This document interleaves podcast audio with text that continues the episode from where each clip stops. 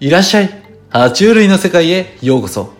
ここでは爬虫類沼に片足突っ込んでしまった大将陸がリスナーの皆様を道連れにどんどんどんどん沼にはまっていこうというコーナーです。というわけで爬虫類コーナーが今日より始まりました。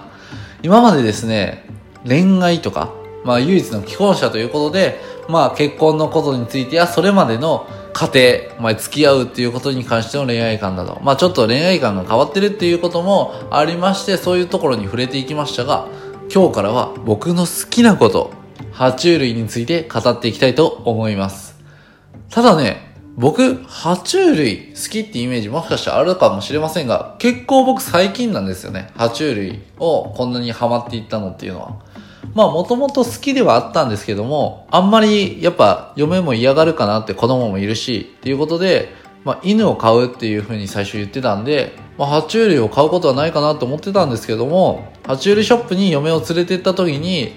あ、爬虫類も全然いいやんで、嫁もなんかもともと蛇を飼うだとかっていうことにちょっと憧れがあったらしくて、え、じゃあ全然爬虫類買おうよって。犬とかより爬虫類買っちゃおうよっていうことになりまして、まあ、いわゆる許可が下りたことによって、ハメが外れたというか、まあ、そうですね、どんどん今沼にはまってる最中です。なので、まあ、このコーナーを通して、そういった仲間、まあ、皆さんもどんどんどんどん道連れにしていこうっていう感じのコーナーになっていきます。それでですね、爬虫類って何ぞやって、まあ皆さん分かってるかなとは思うんですけど、一応説明させていただきます。いわゆるトカゲ、ヘビ、カメ、ワニなどを含む脊椎動物のことで肺で呼吸をする変温動物のことを言います。おおよそ3億年前、いわゆる古生代って言われる時代に両生類から分かれて進化しまして、地上生活に適応したものになります。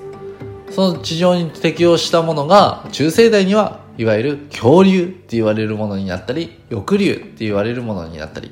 また新生代にはその恐竜たちが鳥類っていうものに反映しました。それで、まあ鳥類とかならずに爬虫類としてそのそのまま生き延びてきたものたちを、まあそのまま爬虫類というわけなんですけども、基本的な特徴としまして、まあ、鱗で覆われていて4本足。さらに尻尾があって卵を産むという特徴があります。それでですね、皆様にせっかくなんで爬虫類を好きになってもらおうということで、軽くメリットを紹介しておきたいと思います。ちなみにこのメリットに関して、今は軽く触れますが、一応ね、たくまと二人で、えー、あれは、レッツ爬虫類っていう回がありますので、そこで改めてメリット、デメリット語ってますので、よかったらそちらの方も聞いてみてください。それでですね、メリット軽くお伝えします。泣かない、匂わない、手間や場所も取らない。まあもちろん種類にもよるんですけども、これ結構良くないですか？特にね、マンション住まいの人とか、なかなか犬猫飼えないかなって思うんですよね。犬とか特にワンワンワンワン泣いちゃいますし。けど、爬虫類うるさくないんですよね。しかも、皆さん匂うイメージないですか？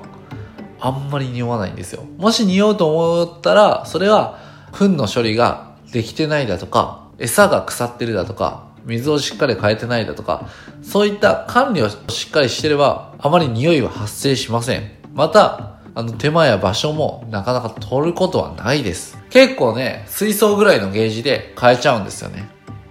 なので、結構すぐ身近に変えるような生物となってます。なので、ぜひ買ってみませんかよっぽど犬猫飼うより費用はだいぶ安くなるんじゃないかなと思います。はい。というわけで、どうですか？少しでも興味出ましたか？もし興味出てきたら、これからどんどんどんどん爬虫類のことを紹介していこうと思います。またね、僕たちが住んでいる勝山、恐竜が有名です。恐竜も爬虫類ですので、また恐竜のことについても私、大将陸語っていこうと思いますので、よければまた聞いてください。それでは大将陸でした。